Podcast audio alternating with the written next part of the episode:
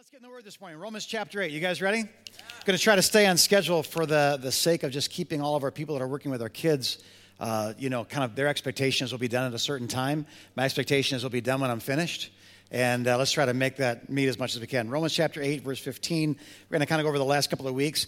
Good morning again, live stream. That's what I want you to do. Everybody, big deal. It's a big deal.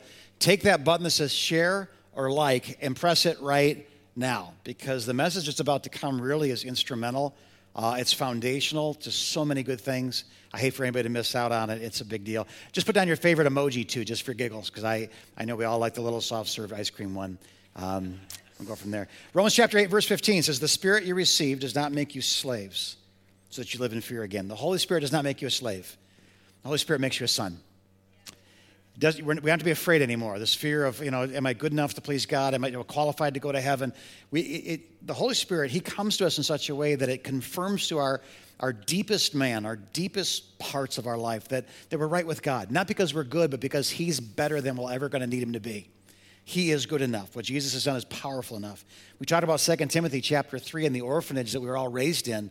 Talked about godlessness in the last days and perilous times. We talked about, you know, people will love themselves and lovers of pleasure and lovers of money, and they'll be boastful, proud, rude, arrogant, self-seeking, treacherous, rash, conceited. I mean, none of these things are good. And being raised in that environment, we develop certain tendencies to defend ourselves. So last week we came back and talked about this.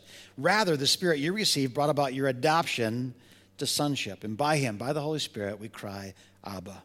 The Spirit Himself testifies with our spirit that we are God's children. We talked about last week how the Apostle Paul, or Saul of Tarsus, becoming the Apostle Paul, kind of through a transformational walk with Jesus, how how he, his name changed, but more than just his name changed. He changed. He he was Saul of Tarsus, and at the end of his life, he was the Apostle Paul. And there was a journey. He had to forgive himself.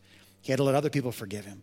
He had to let God forgive him. This, this man who was always in control, always had to be right, always the smartest guy, always the most ambitious, always the hardest worker, suddenly has to rest and let God just simply adopt him, because children don't perform to be adopted. Parents' love is what, what facilitates adoption, not the, child, the child's performance. Everybody get that, right? So from there, today we're going to take a further step, because it's really important. You got to hear me. Somewhere we've lost track and somewhere we've stopped short. I'm just saying in general, the nature of the church, the nature of us as believers. We believe enough to be forgiven, but we seldom believe enough to see the kingdom. We believe enough to be saved, and, and heaven is our home. We, we believe enough in the, in the goodness of God to trust Him for our salvation. How many of you guys know that after salvation comes purpose? If there was no purpose after salvation, you'd have said, "Hey, Jesus is Lord," and poof, you'd be gone to these spinning Nikes. And you know what I mean? And, and it'd be really weird, because it'd be a big pile of clothes laying there. And I don't know if we go to heaven naked. It's just the way I do it in my mind, I guess. I don't know. We don't need clothes, you know. So anyway, Saul of Tarsus is developing. He's going. He's growing, right? And he always, when, when he grows, he lets everybody follow him. This is how I went. This is how I went. This is how I went. So after salvation always comes purpose. Look at this. There will be, hear me, there will be an eventual dissatisfaction with a Christianity that tells you how to behave but never tells you how to believe. We, our lives are better now, not just because we don't have to go to hell, but because we get to bring heaven to earth. Our lives are better now because we have a purpose. Our lives are better. Our dreams should multiply, not diminish, because of Jesus. Our future should, should exponentially grow rather than minimize. Oh, I can't smoke. I can't chew. I can't run with girls that do. You just go, what? When I gave my life to Jesus, the whole world opened before me. And I'm here to tell you today, you have a purpose. You have a reason, right? Our ability to dream gets born again too. Look at this. This is how he finishes his statement, chapter eight, verse seventeen. Now, if we're children, here comes the dream, then we are heirs, heirs of God and co-heirs with Christ. If indeed we go through the same hell that He went through, we get to celebrate the same heaven He does. If indeed we're willing, it's not just I'm here for the wiggles and the giggles, I'm here for the warm fuzzies, but anybody disagrees with me, I'll just be quiet. No, we have to be all the time, all on lovers of God. But when we are, regardless of the suffering, regardless of the praise, when we just give our lives to Jesus, Jesus gives life to us, and we give that life away. Let me, let me show you this again. Ephesians chapter two, again, still the Apostle Paul writing. For it's by grace you've been saved. So we're talking about salvation. What's the mechanism by which we're saved? It's, it's faith, grace and faith. And this not from yourselves. It's the gift of God, not by works, so no one can boast. So he's just established a foundational truth about salvation. What's the very next truth he establishes? It's not salvation anymore. It's purpose. For we are God's handiwork, his workmanship, his poema is the original word there, his poem, created in Christ Jesus to do what? Come on. Good works, which God prepared in advance for us to do. When we are born again, we get to discover who we were made to be. When we meet Jesus, when we're introduced to the kingdom, we get introduced to more than just heaven. We get introduced to purpose and life. So there's two questions we should get used to asking ourselves and others. Number one is this: what did God save you from? I love that story. I, I I will never get tired of hearing somebody's testimony. So tell me about Jesus. When did he come into your life? And some people say, well, I was raised in the church. I had godly parents. I had a horrible, sinful past. I, I had two cookies once. So my mom told me I could only have one. I still feel guilty about that. I, I don't you know. And others are like, tell me about Jesus. Well, I was an axe-murdering, uh, you know, Nazi who was wasn't even punctual. You know what I mean? And and and then I gave my life to Christ, and now I'm on time, and I grew my hair out, and you know, right? And you go, what? I, I, whatever the story is, isn't it amazing that when Jesus comes in, the story changes? Story changes. So what did God save you from? But the other question we have to learn to ask, right after salvation, is purpose. What do you think God saved you for? Why do you think you're still here? What do you think his purpose is for your life? Today we're talking about purpose. We're not supposed to wait around to go to heaven. We're supposed to get hard at work getting heaven to come to earth. When Jesus teaches us to pray in Matthew chapter six, verses nine and ten, he says, let your kingdom and let your will be done on as it is in. We're not sitting around waiting to go to heaven. We are laboring for heaven to come to earth. Now, sometimes that's in the form of hand sanitizers. Sometimes that's in the form of our words. Sometimes that's in the form of our giving, our praying, our serving, our sacrifice, our risks that we take. Sometimes it's entrepreneurial. Sometimes it, it's managerial. Sometimes it's parental. But all of us have something we are supposed to be living for and doing right now. So the question is, how do we how do we do that? How do we literally find what we are created to be and do? And I know you're like, here comes the three circles. We're not doing three circles today, but read the book if you want. It's in there. But uh, this is the answer. The short answer is this. The fruit, everybody say fruit. Fruit comes from root. The fruit of this, the fruit of, of our lives is to come from the root of walking and loving God as Father. I, I, if there was one thing, I've said this for years, that I could just put my hands on you and give you, it would not be the gift of prophecy. It would not be the gift of tongues. It would not be the gift of healing. If I could give you one gift that was mine to give away, it'd be the revelation of God being your Father. Because once he's your daddy, you can walk on any playground. And my daddy can beat your daddy. Every mountain becomes smaller than your daddy. Every problem, every risk, every opportunity is, is tempered by the knowledge that I will never face another thing alone again for as long as I live. The love of the Father. If we could just get the love of the Father inside of us, we would never be afraid again. Perfect love. And everybody know what perfect love does to fear? It sends it packing, right? It goes to Ohio State and roots for the wrong football team after that. So Deuteronomy chapter six, verse four is the, is the great prayer. Have you ever seen the Jews at the Wailing Wall with the... The, the braids in their in their hair, and they're they're doing this, and they're tucking prayers into the wall. You know what I'm talking about in, in Israel? They're they're praying a prayer. It's Baruch Hashem Adonai Eloheinu Adonai Echad, over and over and over again. Deuteronomy six four is, is that. That's the Hebrew. It's, hear, O Israel, the Lord our God is one God. Hear, O Israel, the Lord our God is one God. He's one God, he's one God. Deuteronomy six five says this: love the Lord your God with all your heart, with all your soul, and with all your strength. Hundreds of years later, after that's written down, if that's become the normative practice for all of Israel, everybody in the covenant knows Deuteronomy six four and six five. Everybody that's a Jew today knows Deuteronomy six four and six five. It's it's piled, piled into them like it's their John three sixteen for us, for God so loved the world that he gave his only son. And so hundreds of years later, Jesus is cornered by a bunch of teachers that are testing his doctrine to see if he's for real, he's a heretic, they can discount him in some way. It's an us or them contest of intellect. And Jesus, being the Word of God, has kind of an upper hand in the debate um, because he doesn't just know the Word, he is the Word. And so they say, Rabbi, of all the commandments and all the Old Testament, well, and all the things that God has written, there was no New Testament at the time, what is the most important? He doesn't go back to wash your hands before you eat. He doesn't go back to don't boil a baby goat in its mother's milk, which is just a strange thing to do anyway. He doesn't go back to the, the regulations on mildew and menstrual cycles and holidays and holy days. It's all in there. You ever read the Old Testament? It'll freak you out. Like, God said, what about what? You ever notice that when he says something extraordinarily weird, right afterwards he says, because I am the Lord your God. It's like, do that. Why? Because I'm your daddy. That's why. Just do it.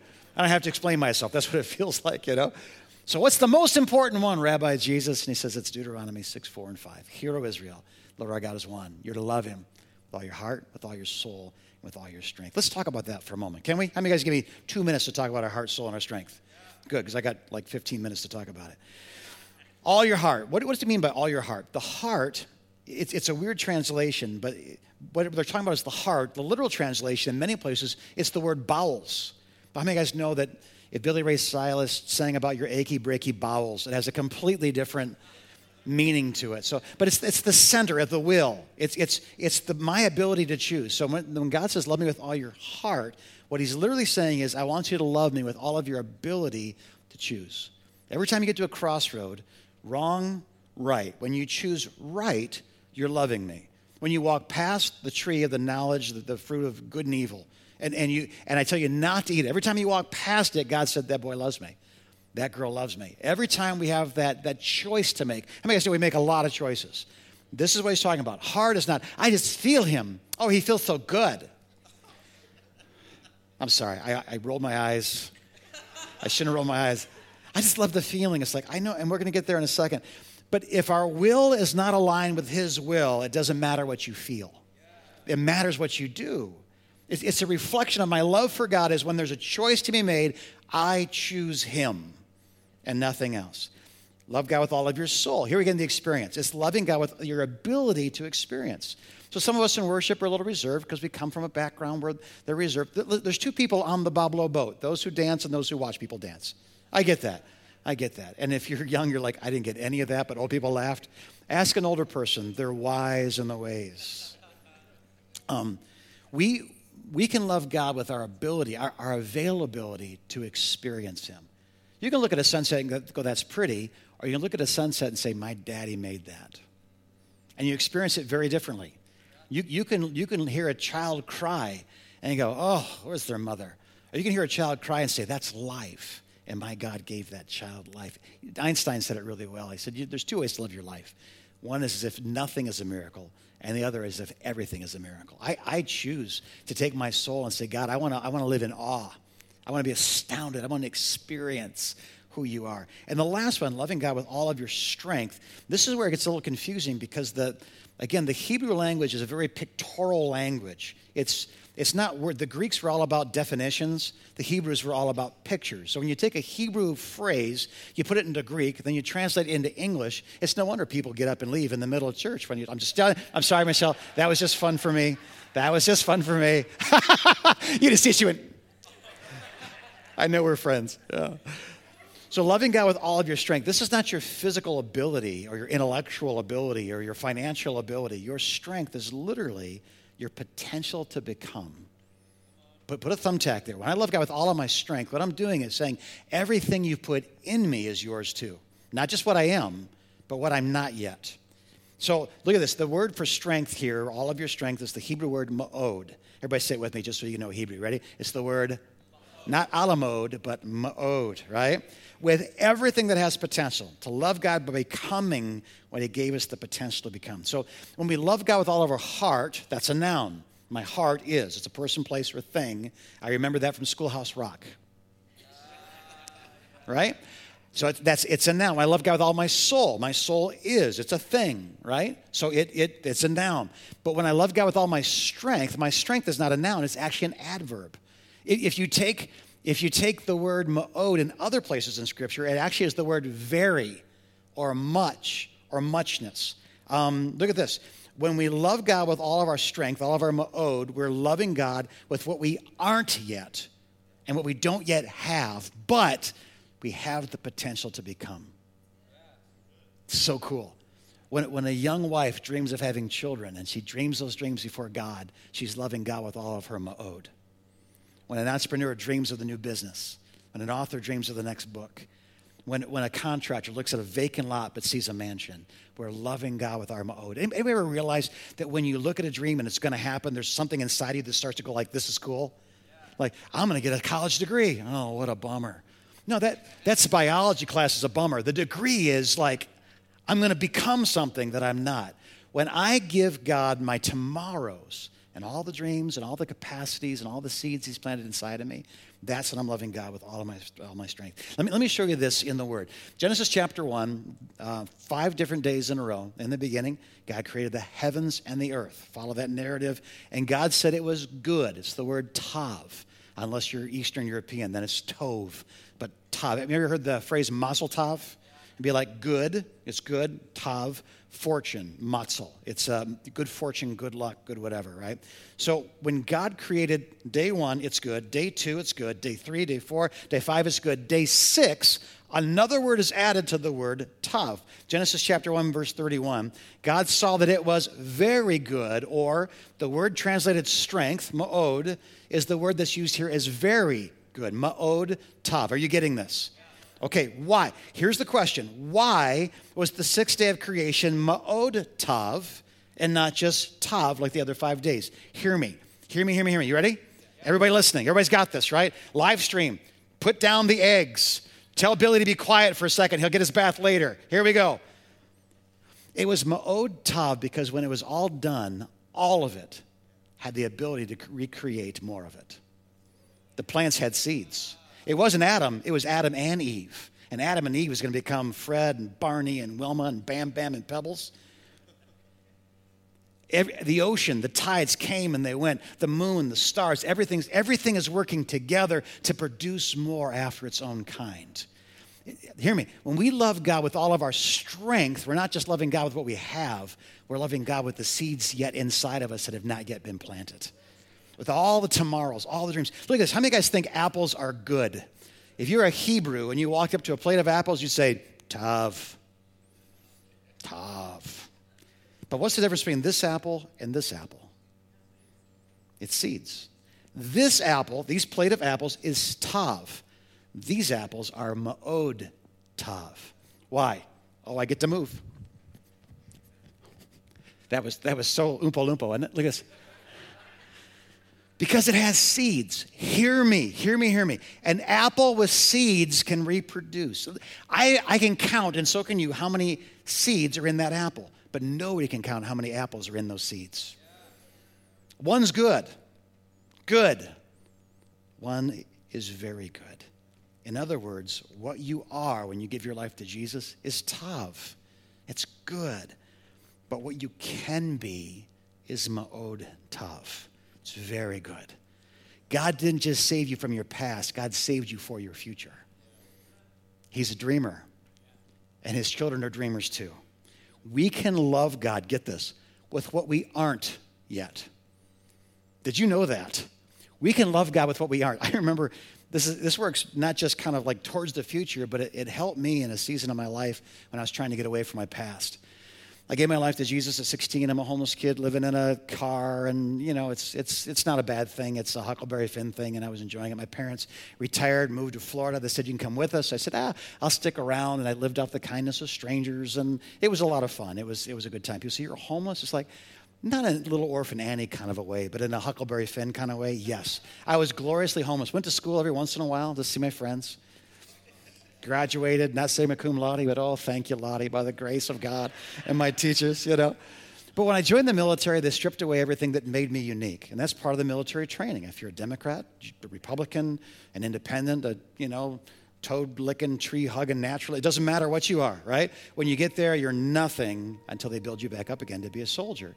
One of the things that really suffered during that time was my walk with Christ. There was no time for the Bible. I had never been taught the Bible. I got saved at a rock concert, and I'm this undiscipled eighteen-year-old in way over my head training to be a military police officer, you know? And God became kind of a, an afterthought, and there's a distance that grew. And what was happening was when we were all done, we got that twenty-four hour pass, everybody went and got bombed. So I, I went, I'll just have a Coke. I'll go just have, well, then you put rum in the Coke, and then a couple of beers, and then a couple of, right? So at this time, I'm, I'm sitting on a bar stool in Copper's Cove, Texas. I got six tequila shooters in front of me that are all empty, and I got a beer in my hand, and I'm, I got my buzz going. I'm, I'm ready to just sit on that stool. And a buddy of mine across says, hey, Jim, you got about another year before you're out of the military. Are you going to re-enlist? And I went, let me pray about it. And I, I meant, no. Um, he said, what are you going to do? I said, I don't, I'm going to, here it comes, ready? I'm going to be a missionary. I'm drunk. Empty, empty tequila shooters, a beer man. What are you going to be? Going to serve Jesus. Cheers. You say, what?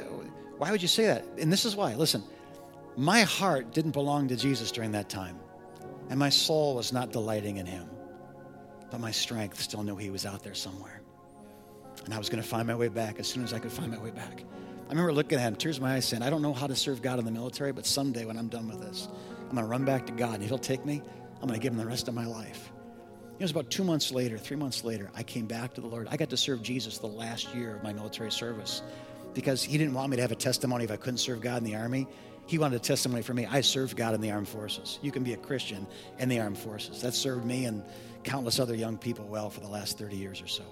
I'm here to tell you this. We have this ability, and it's a, it's a the love of Christ constraining us so we don't do things that we, we shouldn't do, and the love of Christ compelling us so that we do the things that we should. It's the dreams. I am fifty-five years old, almost fifty-six years old, almost ninety years old. I have more dreams in my heart today than when I was twenty-five years old. More dreams in my heart today than when I was thirty-five, forty-five years old. My my tav, my good, is as good as God has made it. But my ma'od tav, my dreams of what God wants to do. You guys, we're getting ready to plant a church. We're planning at Jim Parkin and Carrie Parkin. They're going to lead a church in Grand Blanc. And we're the, this Monday after Easter, they're having their first meeting. We're, we're, we're planning about twenty churches this year through the Michigan district that we all serve. We got missions trips ahead of us. Um, I, the, the book, I, I read it today, and if I like what I see, it goes off to the editor, and I'll be done with it, and the book will be finished. We, we have so many good things happening amongst us, in us, around us. Why? Because I believe that God is the one that doesn't just make us born again, but, but our imagination becomes born again. Our dreaming becomes born again. The older I get, the more I see. I, I'm running out of time. I feel that. I'm, like, I'm going to die when I'm one hundred ten, but I just feel like I'm middle-aged at fifty-five. I want to get some things done. My dreams are still moving forward. So I just want to take this one last thing. You guys got two more minutes? Yeah. Who will give me two more minutes? Two, four, six, eight, ten. Yes! You only do this for my anniversary. For the, for the record, Pastor Les didn't raise his hand. And he's preaching on the twenty-fifth, so you know what's going to happen. Let's turn it outward. Do we want those we serve, our children, our grandchildren, our employees, those we manage, our neighbors, do we want them to be good? If so, then teach them to behave. But if we want them to be very good, we have to teach them to believe. A Christianity that is, does nothing more than moderate the morality of the world around it will fail. But Christianity that looks at someone in prison and says, I believe in you. An addict that says, my pastor used to be. Someone who's homeless and say, you know what? There's nothing limiting you. When we look at people with the same faith that God looks at them, the world would say, where have you been? But we walk around going, you do what? Well, you know, the Bible, Leviticus chapter. And I'm not saying things aren't wrong. I'm not saying that all things are right. I'm simply saying this. If all we're known for is what we don't do, we're not doing anything right. We need to be known for having the same faith in mankind that God has in mankind, who gave them the ability to envision a tomorrow that is different from today. We have the ability of getting in our little imaginary time machines and going five, ten, fifteen, fifty, one hundred years into the future. And coming back to tell everybody what we saw. I believe that we can change the world. When Martin Luther King said, I have a dream, and he began to tell us it was about a little black boys and little white girls holding hands, a, a, a day where his children be judged by the content of their character, not the color of their skin. That was not the day in which he lived, but he went into his time machine of imagination. He went forward to a place, he came back and told us what he saw, and a generation began to dream the same dream. He didn't have a plan. He had a dream. We said, I have a plan. We said, uh, okay. He said, I have a dream. And part of us goes, really? What's the dream? And he told us, we said, man, we could dream that with you. God has given you a born-again ability to dream. So here's my question. What, what are we going to do with this thing? What are we going to do with this ability to dream? I challenge you. Don't just believe enough to be forgiven. Believe enough to see the kingdom come. Don't, don't just believe enough to get out of debt. Believe enough to become generous. Don't, don't just believe enough to get a job. Believe enough to start a business. Don't, don't just believe enough to be happy. Believe enough to bring joy to multitudes. Don't, don't just believe that your kids are not going to be bad kids. Believe that they're going to be great human beings that serve humanity and God with honor and distinction. We, we have this ability Let, let us not be tav. What are Christians? Well, they're good people. I don't want to be good. I want to be very good. I want my strengths, my ma'od tav, to be the strength that belongs to Jesus. Somebody say amen. Father, today I thank you for the time we've had in your word. I pray that you would bless this. There's a part of us that gets beat into pulp because we, we, we dream and then it doesn't come to pass, or we try and we fail, or we, we, we dreamed, we got there and it wasn't what we'd hoped it would be. It was empty. God, I, I pray, help us to not just have our sins forgiven, but that every part of us will be born again. Even the parts of us to look at the future, not just eternity, but between here and our last breath, there is a purpose. Saul of Tarsus found it and became the Apostle Paul. There are people in this room that need to find it and become what you created them to be. You always saw Paul as a finished work. You always saw Paul as a finished work. He didn't know who he was until he met you, and then you introduced him to himself. I think we need that today, God. Introduce us to ourselves and let us be what you created us to be. If you're here today and you're not right with God, he didn't create you to be distant from him. He created you to be close to him. Like any father with a son or a daughter, you are not, it's not right when you're a million miles away, when you're distant, when you're a stranger. Everything that stands between your heart and his heart was dealt with when Jesus gave his life on the cross, an innocent man dying, the Son of God, as a sacrifice, as an offering. He had done nothing wrong, and when he died, he paid for everything I'd ever done wrong. He traded me. He took my hell and gave me his heaven. On the third day, he rose from the dead. History says it, Scripture says it, historians say it. Jesus was seen by multitudes walking the earth after he was seen dying on a cross. Easter's coming up. We'll talk about it more. But the same victory that he got when he came out of the grave is the same victory we get who believe when we come out of the grave of our past. We get to see new things, like the kingdom coming as well being done. If there's stuff in your heart that stands between your heart and his, now is the time. This is the place. Right here, right now, just say, Jesus, take it all away. I give you my life. All of my yesterdays now belong to you, and all of my tomorrows. I'm going to love you with all my heart, my ability to choose, all my soul, my ability to experience, and all of my strength, my ability to become. It is yours now from this day forward, from this day forward, from this day forward, in Jesus' name. And everybody said amen. Amen, amen, amen. Let's do this right now, would you? Let's just celebrate the goodness of God by standing to our feet and gathering our stuff. Because there are children's workers like, hey, is, is he shut up yet? They have a dream. It's a dream of me ending on time. So as you gather your things, please don't leave quite yet. We're going to be dismissing you in a safe manner. Have you guys noticed, anybody know anybody like locally that, that's dealing with COVID right now? Like they have it right now. There's been a little breakout. So let's be especially careful as we move towards, uh, you know, kind of re- releasing and relaxing restrictions. Let's make sure that we get there safely. So workers who are dismissing people are all on your places, the bright, shiny faces. All right, the doors are opening. Wait to be dismissed. And when they dismiss you, you're gone. God bless you. Live long and prosper.